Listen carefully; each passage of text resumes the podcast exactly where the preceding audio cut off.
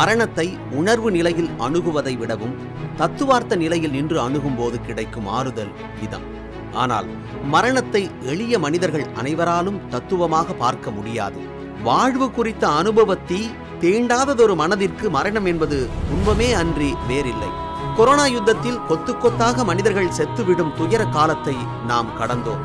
காலமானது கேலரி ரசிகனாக அமர்ந்து இந்த காட்சிகளை எல்லாம் பார்த்து கொண்டிருந்தது. கொரோனா எனும் வைரஸால் உலகமே திறந்தவெளி சவக்கிடங்காக மாறிவிடுமோ என ஒருபுறம் அஞ்சினாலும் இதுவும் கடந்து போகும் என்ற நம்பிக்கையில் நாம் ஒவ்வொருவரும் இந்த நோயை எதிர்த்து போராடினோம். தற்போது உலக அளவில் இந்நோய் ஓரளவு கட்டுப்பாட்டுக்குள் வந்திருக்கிறது.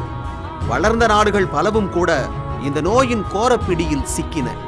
சர்வ பலம் கொண்ட நாடாக தன்னை கருதும் அமெரிக்காவின் கெண்டைக்கால் நரம்பில் அடி விழுந்தது. அங்கு இறப்பு எண்ணிக்கை கூடிக்கொண்டே போனது. அந்த நாட்டில் செத்துவிடும் மனிதர்கள் கொத்து கொத்தாக புதைக்கப்பட்டனர். அமெரிக்காவின் நியூயார்க் அருகில் உள்ளது ஹார்ட் தீவு. நூற்று முப்பத்தோரு ஏக்கர் பரப்பளவுள்ள இந்த தீவில் கொரோனா பாதிப்பால் இறந்த கேட்பாரற்ற மனித பிணங்கள் புதைக்கப்பட்டன. ஆயிரத்து எண்ணூற்று அறுபத்து ஒன்பது முதல் தற்போது வரை ஒரு மில்லியன் பிணங்கள் ஹார்ட் தீவில் புதைக்கப்பட்டிருக்கலாம் என்று கூறப்படுகிறது. இரண்டாயிரத்து பதினான்காம் ஆண்டு வரை அந்த தீவில் குடிமக்கள் யாரும் அனுமதிக்கப்படவில்லை. உரிமை கோரப்படாத கேட்பாரற்று போகும் பிணங்களே இந்த தீவில் பெரும்பாலும் புதைக்கப்படும்.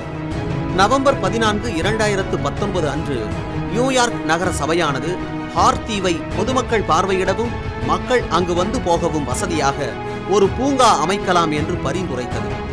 அந்த தீவின் நூற்றி ஐம்பது ஆண்டுகால கெடுபிடிகள் டிசம்பர் நான்கு இரண்டாயிரத்து பத்தொன்பதோடு முடிவுக்கு வந்த நிலையில் ஹார்த் தீவை பொதுமக்கள் பார்வையிட ஜூலை ஒன்று இரண்டாயிரத்து இருபத்தி ஒன்று முதல் அனுமதிக்கப்படலாம் என்று எதிர்பார்க்கப்படுகிறது.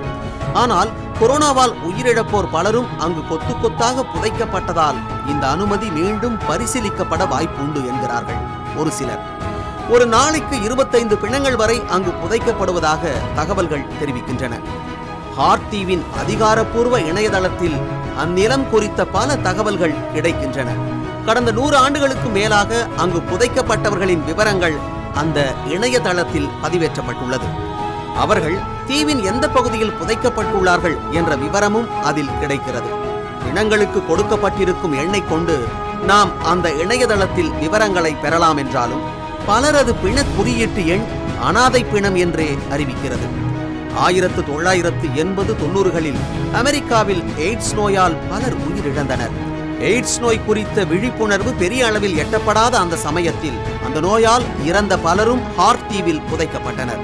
எய்ட்ஸ் நோயால் இறந்தவர்களின் கல்லறையானது ஹார்ட் தீவின் இணையதளத்தில் சிவப்பு நிறத்தில் குறிக்கப்பட்டிருக்கிறது ஆயிரத்து தொள்ளாயிரத்து எண்பத்து ஐந்து எண்பத்தி ஆறு காலகட்டத்தில் எய்ட்ஸ் நோயால் இறந்தவர்கள் தனித்தனி கல்லறைகளில் அங்கு புதைக்கப்பட்டனர். அச்சத்தின் காரணமாக பதினான்கு அடி வரை ஆழமாக குழி தோண்டப்பட்டு எய்ட்ஸ் நோயாளிகளை புதைத்தனர். ஆயிரத்து தொள்ளாயிரத்து தொன்னூற்றி இரண்டில் புகைப்பட கலைஞர்கள் ஜோயில் ஸ்டன்ஃபீல்ட் மற்றும் மெலிண்டா ஹண்ட் ஆகியோர் ஹார்ட் தீவில் புகைப்படம் எடுக்க அனுமதிக்கப்பட்டனர். எய்ட்ஸ் நோயால் இறந்து போன நியூயார்க்கின் முதல் குழந்தை ஹார்ட் தீவில் புதைக்கப்பட்டது. டேவிட் லாங் இசையில் உருவான பாடல் ஒன்று ஹார்ட் தீவின் அதிகாரப்பூர்வ இணையதளத்தில் பதிவேற்றப்பட்டுள்ளது. ஜஸ்ட் என்ற பாடலின் வரிகள் ஒவ்வொன்றும் இதுவரை வாழ்க்கை மீது உங்களுக்கு இருந்த ஆணவ அபிமான கோணத்தை அசைத்து பார்க்கும். நான் என்கிற ஆணவத்தை அழித்து அடப்போங்கடா கொல்லாத வாழ்க்கை என்று சொல்ல வைக்கும். அந்த பாடலின் காட்சிகளானது ட்ரோன் மூலம் கழுகு கோணத்தில் ஹார்ட் தீவை நமக்கு காட்டுகிறது. Loneliness in a beautiful place என்ற வரி அந்த பாடல் வீடியோவில் சேர்க்கப்பட்டிருக்கிறது. ஆம் தனிமை அழகானதுதான். மரணம் என்பது பூரணம் தானே?